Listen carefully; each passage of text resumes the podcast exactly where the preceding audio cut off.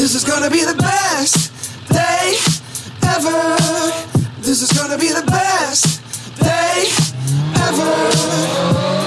Wake up, top of the morning. The bacon is crispy, the coffee is pouring. My meditation is peeling an orange. The bank says I'm already scoring. I got a parking spot right outside.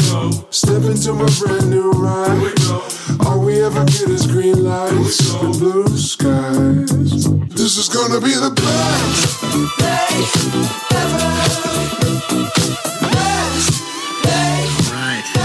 Well, good morning, everyone. Welcome to Grace. And uh, like Colin said, too, if you're on live stream, just want to extend a very special welcome to you. We're super glad you're here. And uh, this week, we're actually on week three. We're in the third week of the series that we've been in uh, that is called Happy. And, uh, and so, of course, in this series, what we're doing is we are talking about happiness. That's the topic that we're dealing with. But we said, if you, if you missed the past couple of weeks, we said that we're actually approaching this topic from an interesting angle and what we're doing is we're actually looking at the introduction of the most famous sermon that Jesus ever preached. And so uh, in the Bible, uh, we actually have the earliest recorded, longest sermon that we have uh, for us that, that is from Jesus. And the, the most famous sermon he ever preached is sometimes called the Sermon on the Mount. Some of you might be familiar with that. It's actually located in Matthew chapter 5, Matthew chapter 6, and Matthew chapter 7. And so as we uh, kind of continue in this series together, I just want to invite you, just right from the very beginning, why don't you get your Bible out and why don't you get back with me to Matthew chapter 5. So we're going to pick up a little bit where we left off last week. We're going to go to Matthew chapter 5 together. And so if you got a Bible, flip open there. If you didn't bring a Bible, there should be some under the chairs if you're in the room. Page 785 in those Bibles. If you don't own a Bible, you can have one. You take one with you. We'd love for you to, to have that, uh, that Bible. So Matthew chapter 5 is, is what we're looking at. And like I said, this is the introduction that we're looking at to the most famous sermon that Jesus ever gave, the Sermon on the Mount. And here's what we said over the past couple of weeks. We said the Sermon on the Mount actually dis- dis- displays for us the most uh, revolutionary, famous teaching that Jesus ever gave. And he puts forth for us in the Sermon on the Mount an absolutely countercultural, paradoxical, revolutionary way of life. And so this is basically Jesus' distillation of all of his teachings on something that is called the kingdom. That this is what it looks like to live as a person who follows Jesus. And it's an upside down way of living. It's a revolutionary way of living. And what's fascinating is when you look at Jesus' most famous sermon, that where he starts his sermon, his introduction to his sermon, he does not begin by putting forth a set of religious principles. He doesn't set out a list of moral standards that he wants us to live by. That's actually not where he starts. He doesn't begin by establishing religious requirements that we need to adhere to. Interestingly, where Jesus begins his most famous sermon is he actually starts by talking about the idea of happiness. Actually begins by talking about the idea of fulfillment and well being and pursuing wholeness in this life. In fact, we said that the first 10 verses of Matthew 5, the introduction to his sermon, is sometimes called the Beatitudes. It's actually a very famous passage of the Bible. It's called the Beatitudes. And we said beatitude is just a real fancy word that just means blessed. And we said that blessed is a word that can actually be translated as happy. And so, interestingly, when Jesus begins his most famous sermon, what he does is he actually starts by affirming the age long desire that every single one of us has inside of us for happiness, for well being, for, for, for uh, fulfillment in this life. And so, Jesus is going to start there. And I think what that tells us is that Jesus is going to affirm that we all have a desire to be happy. And that's actually a desire that is God given. It's not a bad desire, it's a good desire. And it's actually a desire, the desire that all of us have for fulfillment is a desire that God has put inside of us, and it's a desire that God Himself wants to satisfy. Now, what we said over the past couple of weeks, though, is, is this. We said that the pathway that Jesus is going to reveal to us to true happiness is absolutely countercultural and paradoxical to the way that we think. Jesus is going to reveal to us a strikingly different way to happiness that our culture tends to pursue. And I think what that tells us is Jesus is going to reveal to us that maybe we are looking for happiness in all the wrong places. That maybe the pathway to true fulfillment and to true happiness in this life is not what we first would think. And so, a couple weeks ago, when we started the series, we did an introduction. Uh, during that introduction, we talked about happiness within our culture. We also talked about an introduction to the Beatitudes. Last week, we started to go one by one through these Beatitudes that we have. And so last week, we actually spent the entire time simply looking at three, the first three of those Beatitudes. Today, We're going to pick it up and we're going to keep going through the Beatitudes and we're going to look at the next four. So we're going to spend our whole day today thinking about four of the Beatitudes that we see in uh, Jesus' teaching. So let's go ahead, let's read Matthew chapter 5. We'll, uh, we'll go back to uh, verse 1 and uh, we'll review a little bit and then I'll show you the four that we're going to be looking at here today. All right, so Matthew chapter 5, verse 1 says, Now when Jesus saw the crowds, he went up on a mountainside and he sat down, and his disciples came to him, and he began to teach them. And he said, okay, so notice Jesus is going to start. This is the beginning. This is the introduction to his most famous sermon he ever gave. And how does he start? He starts by saying, blessed or happy, happy. Happy are the poor in spirit, for theirs is the kingdom of heaven. Blessed are those who mourn, for they will be comforted. Blessed are the meek, for they will inherit the earth. Now, again, just to remind you, last week we spent the entire time talking about these three. And so if you missed that, you might want to go back and check that out. We talked about these three. Now, here's the four that we're going to look at here today. All right, so he goes on, he says this Blessed are those who hunger and thirst for righteousness, for they will be filled. Blessed are the merciful, for they will be shown mercy. Blessed are the pure in heart, for they will see God. Blessed are the peacemakers, for they will be called children of God. So, we're going to spend our time looking at these four Beatitudes that we have here in front of us. Before we start doing that, before we start picking these apart, I want to remind you of something we said last week that I think is really important to understanding the Beatitudes, and that's this. Sometimes when we read these statements from Jesus, these, these series of Beatitudes, sometimes we can make the mistake of reading them as random, that they're just these random unrelated one liners that Jesus is just dropping, like a, like a series of fortune cookies that Jesus is throwing out there or something. And what we said last week is we said that's actually a mistake. We said that the Beatitudes, when you actually look at them and you study them, what you're going to see is that they are vitally and deeply connected to each other. And we put it this way we said the Beatitudes are sequential, uh, they build to something. They, they lead to something. And so you can't understand one beatitude without understanding how it's connected to the previous one. And what it builds for us is it builds a pathway to the blessed life. It builds a pathway to the picture of what it means to be a fulfilled person according to Jesus. That's what it builds up to. And so, because of that, last week we looked at the first three. We said you can't, you have to start with the first three. You can't go further until you look at the first three. And basically, if I could just summarize what we said last week, the first three Beatitudes are all about emptying yourself. That's what they're all about. It's about coming to the end of yourself and surrendering yourself to God. That's what the first three be. Jesus is going to say the starting point of happiness is actually to come to the end of yourself and it's to surrender yourself to God. That's what poor in spirit, mourning, and meek means. So that was last week. So this week, what these four are all about, and this is just what I believe, I believe these four are about. So now that a person is emptied, what is God going to fill that emptied person with? When a person empties themselves and surrenders themselves to God, how is God now going to fill that emptied person? That's what I think these next Beatitudes are about. So, what's the first thing it's going to tell us? Well, the first thing that's going to happen, the Bible's going to tell us, is that when you are in an emptied place and you're surrendered to God, is that God is going to fill you up with a new appetite. He's going to replace that with a new appetite in you. And what is the appetite? He's going to say, Blessed are those who hunger and thirst, hunger and thirst for righteousness, he says, for they will be filled. So there's going to be a new appetite. What's the new appetite? It is that you will hunger and you will thirst for righteousness. And he says, And when you do, you will be blessed and you will be filled. You'll be blessed and you'll be filled. Now, b- before I explain what righteousness means, because that's, that's actually very, very important, I want to first point out something that I think is often missed but I think it's an incredibly critical observation about human happiness that Jesus is giving us here. I think what Jesus is saying here is absolutely revolutionary. And what's that? I want you to notice, when you look at this beatitude, notice what Jesus doesn't say. Notice what he doesn't say. He doesn't say, Blessed are those who hunger and thirst for blessedness. Doesn't say that. In other words, he doesn't say, Happy are people who run after being happy. He doesn't say that. I think this is a critically important observation that Jesus is making. I like the way one, uh, one uh, pastor said it, a guy by the name of uh, Dr. Martyn Lloyd-Jones. He is a very famous pastor, preached many sermons on the Sermon on the Mount. And I love what he said. This is what he said. He said, according to the scriptures, happiness is never something that should be sought directly. It is always something that results from seeking something else. He goes on to say this He says, We are not meant to hunger and thirst after experiences. We are not meant to hunger and thirst after emotional highs. We are not meant to hunger and thirst after blessedness, after happiness. Now, notice what he says. If we want to be truly happy and we want to be truly blessed, we must hunger and thirst after something different. And what is it that we must hunger and thirst after? He's going to say it is righteousness. We have to hunger and thirst for righteousness.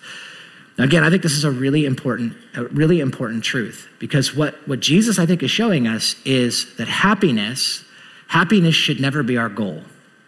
Happiness is actually a byproduct of something else. And as long as we're chasing after happiness, we're always going to find ourselves increasingly more hungry to be happy. This is something that we have talked about over the past couple of weeks. I believe our culture is learning this the hard way. We said that right now we live in a time and place uh, that is sometimes called the happiness movement. We live in the midst of the happiness movement. And what that means, I don't know if you've ever heard that before, but the past 15 to 20 years in our society, there has been an increased intensity to pursue happiness. And so there's more books about happiness, there's more seminars about happiness there's more podcasts about how do you become a fulfilled and happy person than there ever were before. And interestingly, in the midst of that same period of time, our nation has grown increasingly more anxious, increasingly more depressed, and increasingly more sad. And why is that? I think it's because Jesus understands something that if you aim at happiness, you'll never get it. You'll never get it. You have to aim at something different. And what is it? Well, again, notice what he says Blessed are those who hunger and thirst for righteousness, for righteousness. So, what's that mean? All right, well, let's just think about hunger and thirst for a minute. So, I think all of us, we probably don't need to spend too much time on it. All of us know what it means to hunger and thirst.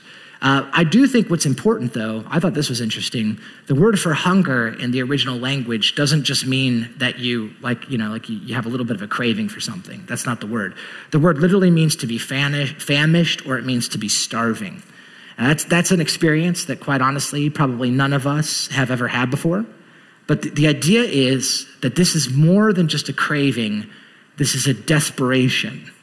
Okay, this is a longing. This is, a, this is an insatiable uh, uh, um, appetite within you that moves you to action. It's desperate, is what it is. And here's what Jesus says Blessed are those who are desperate. Desperate for what? For righteousness, is what he says. For righteousness. Okay. So what is righteousness? All right. Righteousness is, unfortunately, it's one of those words we just don't use in our common language. Like, I don't remember the last time I heard someone say righteous in a conversation. Like, I can't remember going up to someone and being like, How are you doing today? They're like, Well, I'm fairly righteous today. Like, I've never had that happen to me before, right? And I think because it's a word that's outside of our vocabulary, we tend to dismiss it as just being a religious cliche. But I think that's a mistake. It's actually a really important uh, uh, word to understand. So, what does the word righteous mean? Well, it comes from the, the Greek word, and the Greek word is dikaiosune, that's how that's pronounced. And it means the act of doing what is in agreement with God's standards. It's the state of being in a proper relationship with God, and it stands in opposition to the idea of lawlessness. So what does it mean? It means to, to it means to to be in agreement, it means to live in alignment with God's desires and with God's design. That's what it means. That's what the idea of righteousness. To put it as simply as I know how to, I'll just put it in my own words. Here's how I put it. To hunger and thirst for righteousness, hungering and thirsting for righteousness is the desire to be free from sin. Free from sin. Now, by sin, by the way, what I mean is anything that's outside of God's desires and anything that's outside of God's design. Simply put, the Bible's going to call that sin. What is righteousness? It is hungering and thir- uh, what is what does it mean to hunger and thirst for righteousness? It is hungering and thirsting for the desire to be free from sin in all of its forms, in all of its manifestations, in my life and in the world, and to see things put right. I want to see things put right according to God's desire and according to God's design. That's what the idea of righteousness is all about. Now, let me just tell you, anytime I teach, anytime I get an opportunity to teach the Bible, whenever I come across an abstract idea, I always try to think of a concrete analogy to help make sense. So let me tell you the, the best analogy that I have for righteousness. All right, so this is what I came up with. I actually brought with me um, a Lego creation. All right, so I'm going to bring this out real quick. So this is um, this is the Hogwarts castle um, right here. And this is my son. He, I asked my son if I could borrow this. I said, buddy, can I borrow your, he got this for Christmas or something from his grandma, and it was like something he'd been asking for for a long time. He's like, Dad, can I have, so we, we got, I said, buddy, can I borrow that for a sermon illustration? And it, it took me a little bit of talking to him, but he let me borrow it. He said, I'll let you borrow it. He said, under, under one condition. I said, what's that? He says, you need to be very careful with it.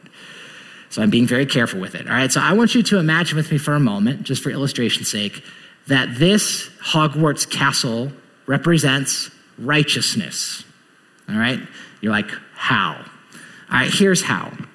So this, this Hogwarts castle um, is designed very intricately, right? So there is a creator who is behind this, who designed each piece specifically, informed each piece specifically, that it would fit together and it would be put together in a right relationship in such a way that it would form something that's good and something that's beautiful, right? Something that's cool and something that's pleasurable. And so each one of these pieces, when my son created this, he spent hours and hours creating this thing. And when he did that, he spent intricacy, or, or, or, he spent so much time intricately putting each piece in its right place, in right relationship to all the other pieces around it. All right? Now, if you can get that in your mind, this right here is a picture of righteousness. Everything is in its right place. Everything is in the place that it was designed to be, and it's good and it's right according to the designer. Now, if you can get that picture in your mind, the Bible's going to say that when God created, when God created creation, that he created everything with righteousness. That he that God created everything to be in a right order, to be within a right design as he has so intended it to be. And so God's created everything to be good. And so when God created human relationships, he created them to function a certain way.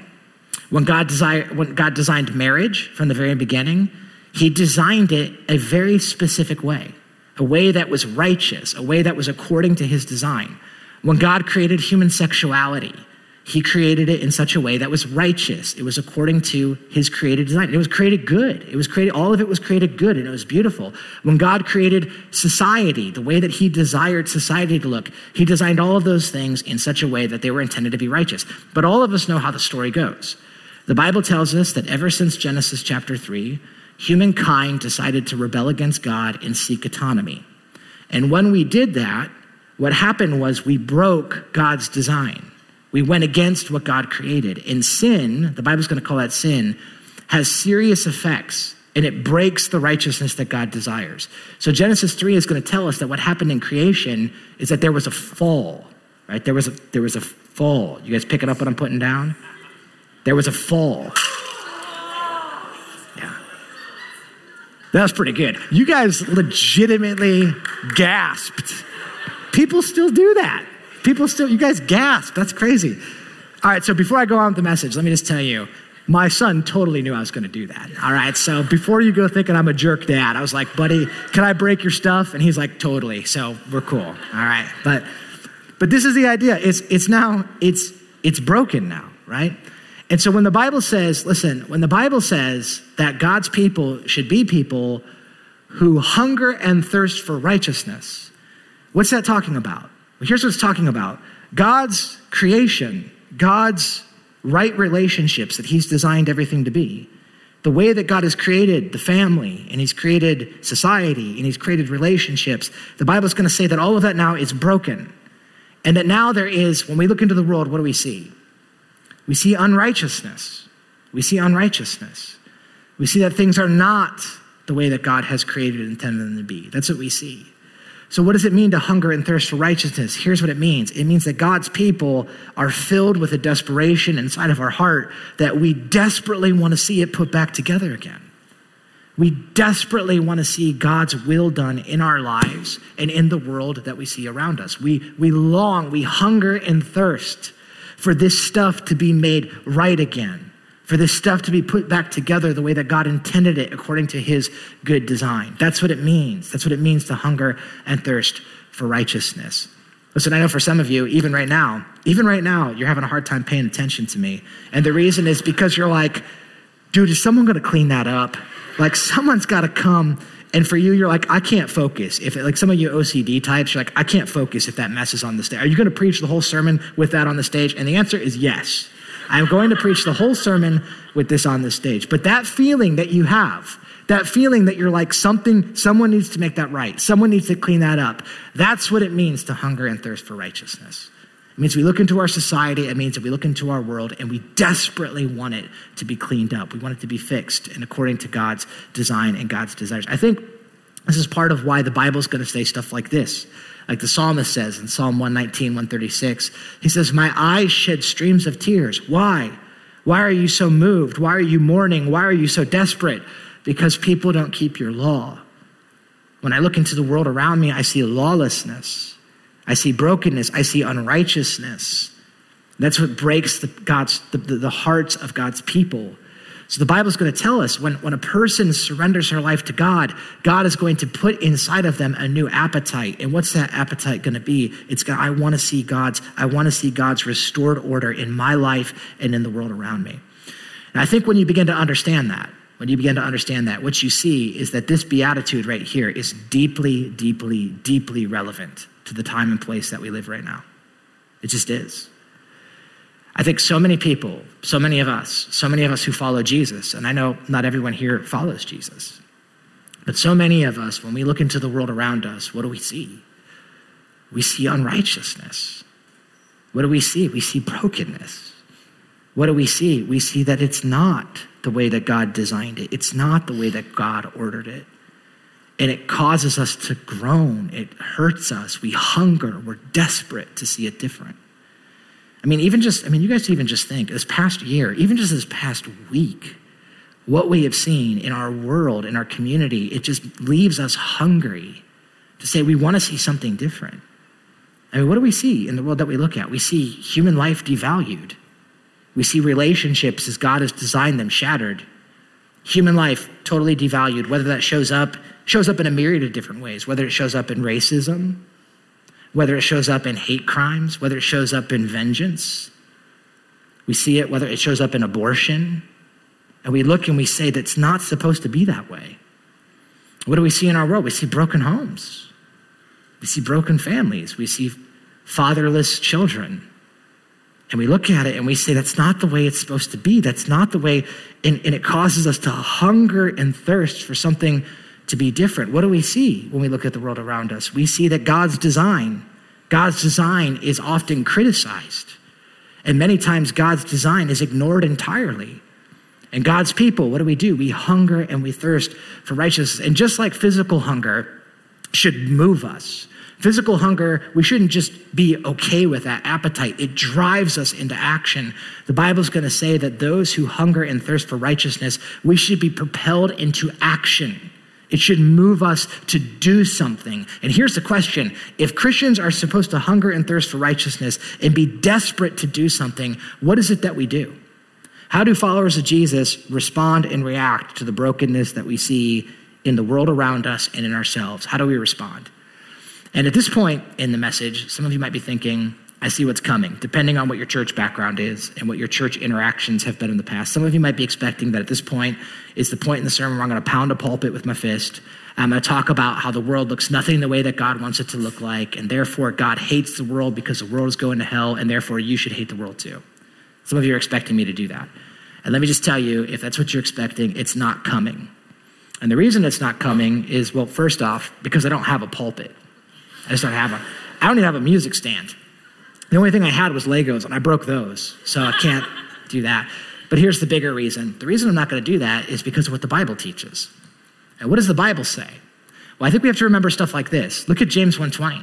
James 1:20 says that human anger, human anger. Some of us look at this and we're just mad. We're mad. Human anger does not produce the say it with me. The righteousness that God desires. This is very important.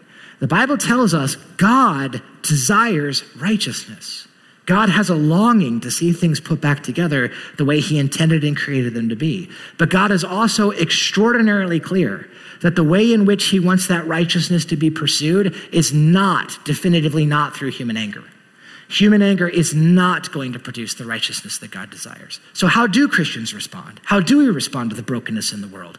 Well, remember, that leads to the next beatitude because the Beatitudes are connected and they're sequential. And so, what's the next Beatitude? Look what Jesus says next. Blessed are those who hunger and thirst for righteousness, for they will be filled. Blessed are the merciful, the merciful, for they will be shown mercy. I think this is incredibly, incredibly powerful and paradoxical what Jesus says. Jesus is calling those of us to follow him to live lives that are so, so weird. And why is that? Because he tells us that Christians are people, Christians are people who should abhor we should abhor and we should mourn sin and unrighteousness in the world, in sin and unrighteousness in ourselves. But at the very same time, we are called, for those who follow Jesus, to be people who are deeply merciful, deeply merciful. That our hunger and thirst for righteousness drives us to show mercy, to be people who are merciful. Now, the word mercy, I don't think we need to spend a whole lot of time defining that. I think a lot of us know what mercy is. What is mercy? Mercy is compassion. It can also be translated as benevolence or kindness. It's being moved with compassion and acting in compassion. And so, what the Bible is going to tell us is that Christians are to be really weird people because we're to be people who both hate sin and mourn sin, but also act in mercy in the midst of the brokenness that we see all around us. I think it's amazing. Now, some of you might be saying, well, that sounds enigmatic. Like, which one is it? Are we supposed to hunger and thirst for righteousness, or are we supposed to hunger and thirst for mercy? I think what Jesus is saying is yes, yes. I love the way one author put it, a guy by the name of Iain Duguid. He wrote an excellent book, by the way. It's called The Hero of Heroes, and it is Seeing Christ in the Beatitudes. It's an excellent read. Here's what he said. I thought this was really great. He said, Christians are never soft. They never say that sin doesn't matter. They have a true understanding of the way the world really is. They recognize that sin is people's fault and that serious consequences come when God's law is broken. They see the magnitude of people's debt to God and they try to help other people see their debt to God. They mourn over sin uh, wherever it occurs, whether their own sin or the sin of others. And look what he says next. Look at this. He says, True mercy recognizes the reality of sin and the fact that so many of our problems stem from our sinful ways of relating to one another. But true mercy doesn't stop with a recognition of the reality of sin. True mercy goes on, and with eyes wide open, it forgives anyway. Christians are to be the most forgiving people. We're not to be soft, but we're not to be hard either. So I love what he's saying here. He's saying, listen, Christians aren't people who are detached from the reality that there's brokenness and unrighteousness in the world. Christians don't ignore this and pretend like everything's okay. But at the same time, he says, when Christians look at the brokenness, they're moved. They're moved to what? They're moved to show mercy. And so Jesus says, Blessed are the merciful, for they will be shown mercy. Now, why in the world would Christians be people who are so eager to show mercy in the midst of brokenness and unrighteousness? Why would we do that? And here's the answer the answer is, remember, because of the first three Beatitudes. They're connected. And what are the first three Beatitudes? Christians are people who recognize that we are poor in spirit, that we ourselves are spiritually bankrupt. We mourn over sin inside of ourselves, and we recognize that we are so dependent upon the mercy of God. And so, the reason that followers of Jesus are to be people who move forward with mercy is because we are people who are in recognition that God has been so merciful to us. God, God, who also abhors sin, came to us who are sinners, and rather than showing us condemnation, he showed us mercy. And I think that when a follower of Jesus, I think that when those of us who follow Christ, when we're not quick to show mercy, when we're more quick to show condemnation than mercy, I think it reveals that maybe we are blind to the fact that God has been so merciful to us. It has to start there. It has to start there. Absolutely has to start there. Listen, I, I think, and this again, I know not everyone in this room is a follower of Jesus, but for those of us who do follow Jesus, I think this is really important. I think what the world feels from us more often than not is not our mercy, but it's probably our condemnation. It's probably our contempt more than anything else. When, when the world, when, when those who don't follow Jesus, and some of you are in that category right now, you don't follow Jesus, and maybe you would attest to this, that what you feel from the Christian community more often than not is not mercy in the midst of your brokenness, but what you feel is contempt in the face of your brokenness. And listen, I'm not just making that up. There's all kinds of, of, of different things that have been out there that prove that this is the case. Uh, there was a study that was done just a few years ago, actually, by a group called the Gray, the, uh, Grey Matter Research Group. This was done about 10 years ago or so. And basically, what they did was they surveyed, uh, they did this massive survey across American culture to figure out what is the, um, what is the response and what is the perception of evangelicals in America today. And so the word evangelical, we could go back and forth on what that means, but let me just say that if you're a follower of Jesus and you're someone who professes faith in Christ, you would be lumped in in the category of evangelical. So, how does our culture view evangelicals today? Well, it probably doesn't surprise you what they found. Here's what Grey Research discovered Evangelicals were called illiterate, greedy, psychos, racist, stupid, narrow minded, bigots, idiots, fanatics, nutcases, screaming loons, delusional, simpletons, pompous, morons, cruel, nitwits, and freaks. And that's just a partial list. Some people don't have any idea what evangelicals actually are or what they believe. They just know that they can't stand evangelicals. And I'll tell you, when I read that, my first thought was, well, I think that's a little unfair. I think that's an unfair caricature for sure. I also wondered, I wonder who they surveyed exactly.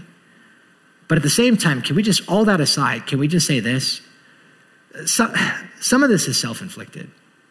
Some of it is, is not surprising, and some of it is self is absolutely self inflicted. Listen, I think it's so important that we understand this. For those of us who follow Jesus Christ, for those of us who follow, and I hope you hear me correctly, we cannot, we cannot show contempt, contempt for those who don't follow Jesus and don't share our values, and then demand that they live their life a certain way. We cannot do that. None of us could live a Christian life apart from Jesus Christ. We couldn't. And for us to look at other people and demand that they live a certain way and show contempt for the way of life that they have and to simply leave it at that would be absolutely obtuse. It would be obtuse for us to do that. And so I think this is part of why Jesus says, why Jesus says that blessed are the merciful. Blessed are the merciful. And I think that in light of this, it actually causes those of us who follow Jesus to ask some pretty important questions. And I think maybe this would be a few of them. I think a few questions would be this. In light of the brokenness that we see in the world, in light of the mess that we see around us, the unrighteousness that, that just shrouds our culture that's all around us, I think the first question is we have to ask do I desire mercy or do I desire condemnation? What's my go to? When I see brokenness in the world, when I see brokenness in the media, when I see unrighteousness in our community, what's my first go to? Do I feel mercy or do I feel condemnation? Do I feel contempt? We've got to ask ourselves this question Do I feel compassion? Or do I feel calloused? Is my heart broken or is my heart hardened when I see all of this out here? They've got to ask this question Am I quick to help or am I quick to retreat? Is my go to just to get as far away from it as possible? I don't want anything to do with that. Like it's a very important question that we need to ask, and I think that Jesus is bringing it up as he brings up the as he brings up the idea of the beatitudes here. And I know some of you might be thinking this. You might be thinking, okay, well, if what you're saying is that Christians are to be people who hunger and thirst for righteousness, and that we should act in mercy, so that means we should just be compassionate, and we should be loving, and we should just forgive people, and we should just love. That's all, that's all we ever do is just love. We just love people, just love them all the time. Some of you might be thinking, that sounds all good and nice, but that's not going to actually change anything, right? So, what are we actually going to do about the? Aren't we being soft on sin? Aren't we compromising if we do that? And that leads to the next beatitude. Because remember, we need them all. And so, what's the next one? Well, Jesus goes on. He says, Blessed are the pure in heart, for they will see God. Blessed are the pure in heart. All right, what's that mean? And how is this one connected to this one? Because they're all connected. So let me tell you what I think. So, for some of us, when we read pure in heart, how we tend to interpret that is we think that that means that you're blameless in heart. It means that you are without sin, that you have pure motives and pure intentions, and that there's no sin in you at all. And let me just say that whatever this beatitude means, it doesn't mean that.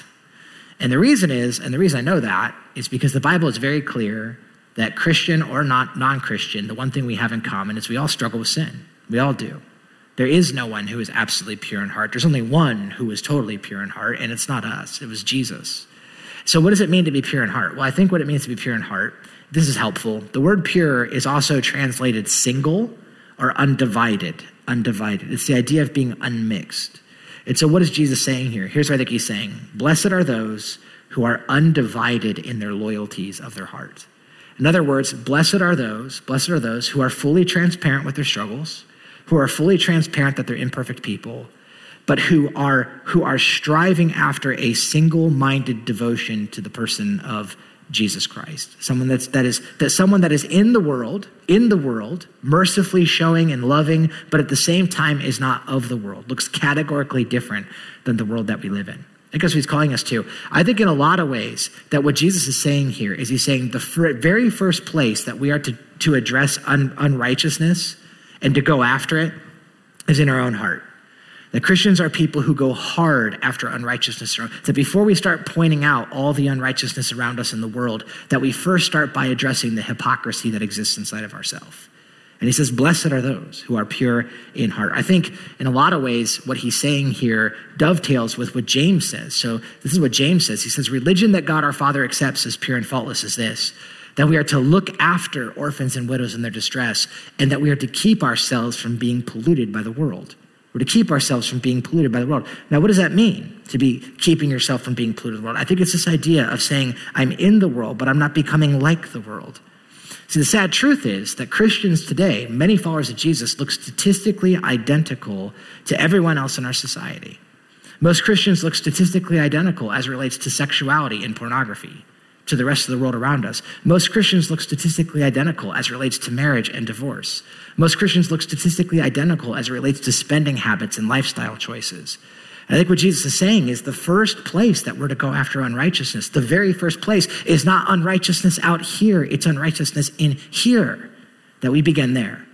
Blessed are the pure in heart. Now, some of you might say, well, okay, if this says that the whole point is that we're to keep ourselves from being polluted from the world, doesn't that mean that we should live an insulated, isolated, sanitized, quarantine life away from all of this mess? Like, is that what the Bible's saying? We ought to just huddle up, stay away from the messiness of the world, and just have a Christian subculture where all we do is listen to Christian music and eat Testamints. You guys know what Testamints are?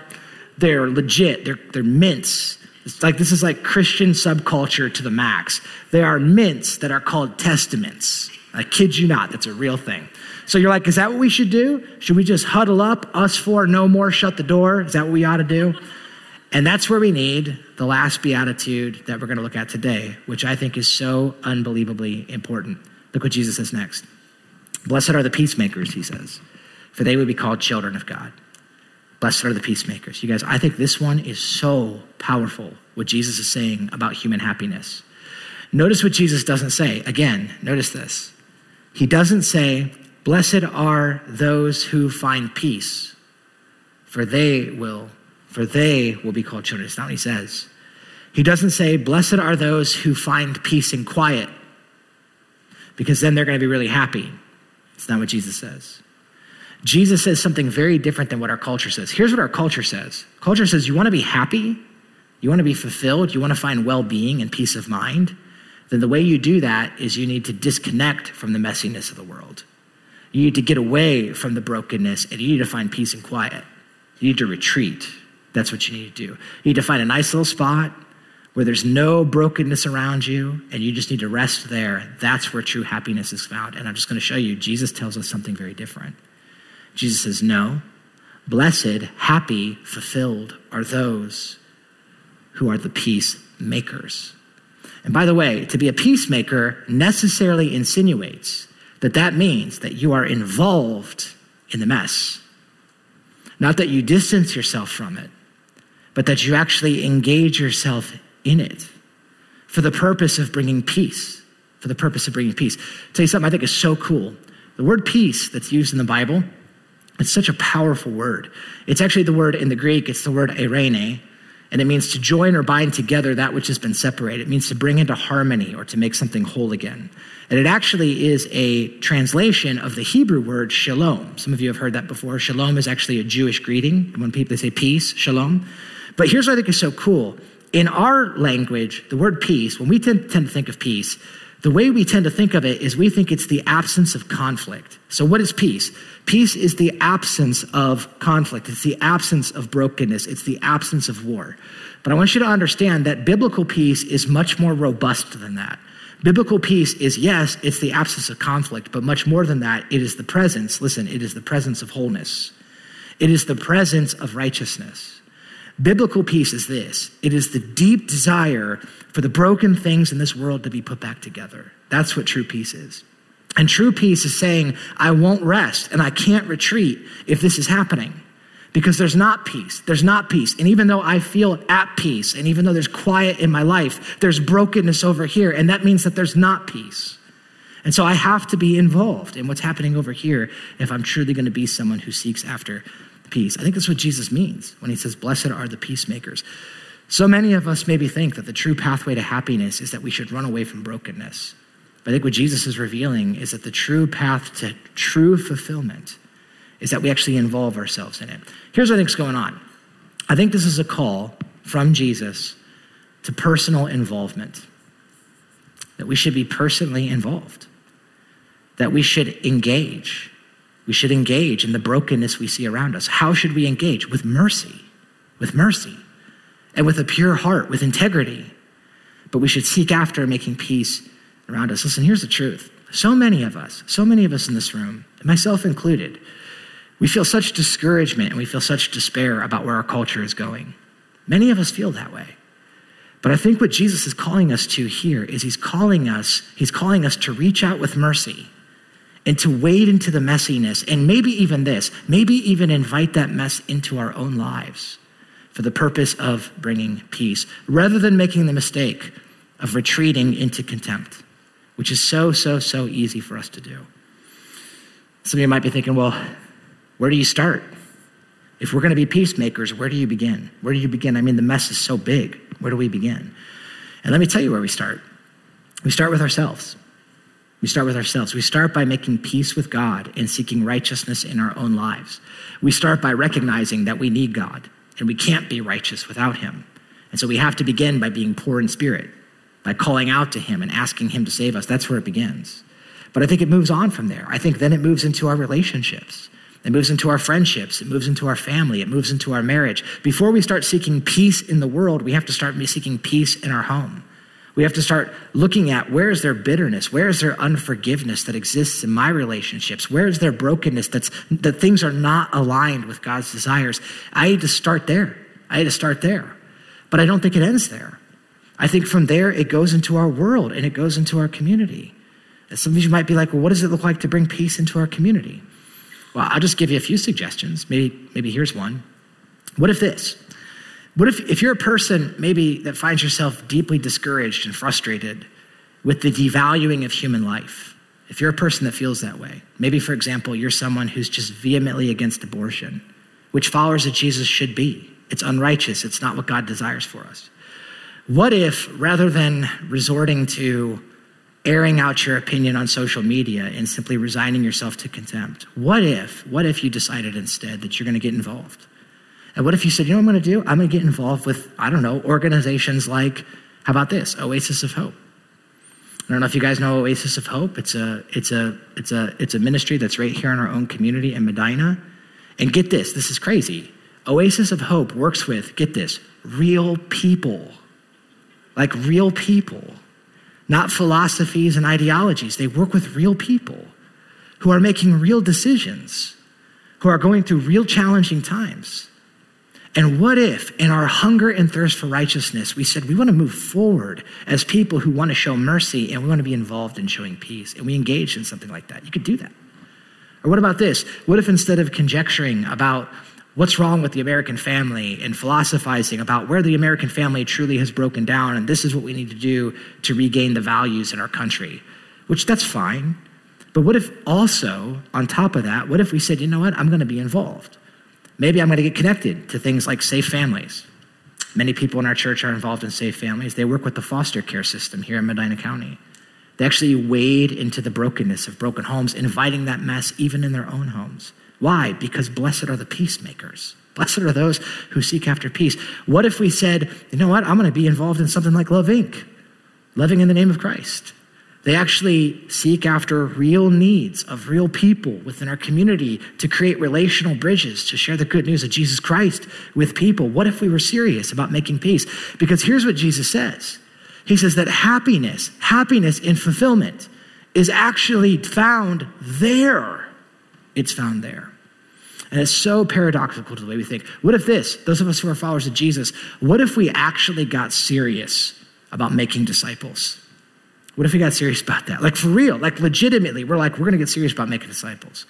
Listen, let me, let me just tell you something.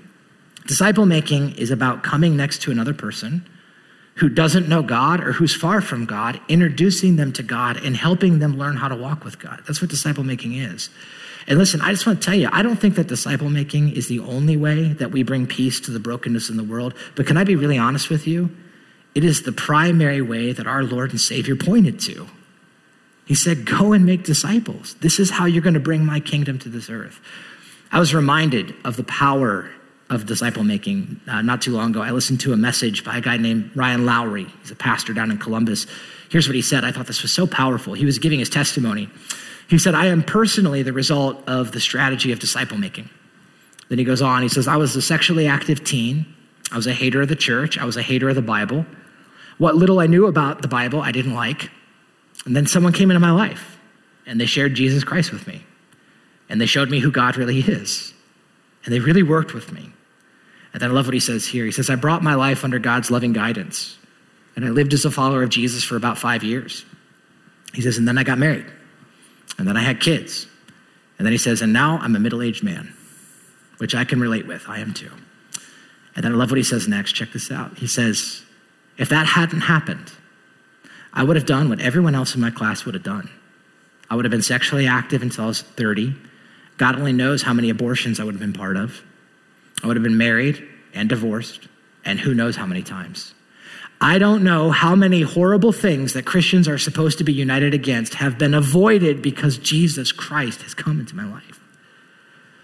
Now, sometimes people ask the question what is the church going to do about abortion? What is the church going to do about racism? What is the church going to do about this issue, about that issue, about broken families? What is the church going to do? I think we just need to be reminded listen, the church, the church is not the church is not a program. The church is not a person. The church is a people. And it's a people, listen, it's a people who are poor in spirit, who are spiritually bankrupt. It's a people who mourn over sin in our lives. It's people who are meek, who say, God, we need you.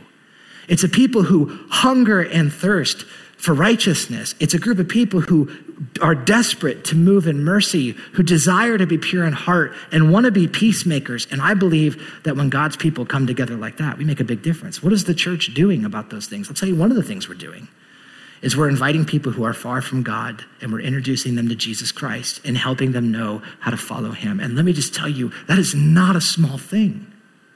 That is not a small thing. There's more we can do for sure, but that's not a small thing. In the next few weeks, we're actually going to talk about even more ways to get connected. But let me just let me just end with this bottom line. This is the bottom line. I think the truth is, the truth is, we can't do everything. All right, but for many of us who follow Jesus, we look at the mess, we look at what's happening in the world, and we just feel like I can't do it all. I can't do it all. You can't do it all. I can't be involved in every ministry. I can't be involved in every family thing. I can't do Oasis of Hope and Love Inc. and make disciples and do. I can't do all that. You can't do all of that. But here's what I also know we can't do nothing. We can't do nothing. It's too easy sometimes to just be so exhausted and so and feel so tired of everything that we see around us and feel so overwhelmed that we just resign ourselves to retreating into contempt. I think the point is we have to do something. Got to do something. We have to be people who strive to make peace. And I believe that when you have a room this size and a church this big of people who are who are dedicated to making peace, that we can make a big difference. We can make a big difference. So, where does it start? Well, I, I can't answer that question for you, but I would encourage you to do this. If you're a follower of Jesus, I would encourage you to pray. Start by praying. Ask your Father in heaven God, how can I be someone who hungers and thirsts for righteousness? How can I be someone who seeks peace? I think He wants to answer that prayer. I think if you ask Him, I think He'll help you see. The other thing I would encourage you to do is I'd encourage you to look into it. Look into it. Look into ways that you can get connected and you can get involved. One of the greatest places I might point you to is to our website. If you go to medinaeast.gracechurches.org and you go to the Give It Away tab, all of the, the, the, different partnerships that we have in our community and in our world and opportunities and learning more about disciple making, all of that is right there. I would encourage you to get connected to that. That's it. Here's one super simple step you could take towards being a peacemaker, one we could take together Sign up for Love Medina. Sign up for that weekend that we're going to go and serve our community together. The reason we're doing that is because we want to be people who hunger and thirst for righteousness. And we want to be people who seek peace, who actually make peace, who are, who are willing to wade into the brokenness and bring God's love into those spaces. I'm asked the band to come up, and, um, and as they make their way up here, these Beatitudes, these four, you might be asking why? Why would we strive to be people like this? And I think, I think the true answer, the truest answer is this, because this right here, th- this is a description of Jesus Christ himself.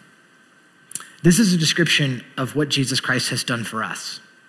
Because the Bible is going to tell us that Jesus Christ was the one who hungered and thirsted for righteousness. Jesus saw the brokenness of the world and he was moved and he was and, and it moved him to action. And the Bible is going to tell us that when Jesus came to us, he didn't come with condemnation, he came with mercy. He came to forgive, to seek and save that which is lost. The Bible's going to say Jesus was pure in heart. He was undivided in his devotion to the Father, even to the end. And the Bible's going to tell us that Jesus Christ was the ultimate peacemaker. That he, through the cross, through his blood shed on the cross, he has made peace with us and with God. And then he rose from the dead. And I believe that what Jesus is telling us is the reason we'll be blessed if we live this way is because we're patterning, patterning our life after the one who he himself is blessed. It's the life of Jesus Christ. Let's pray.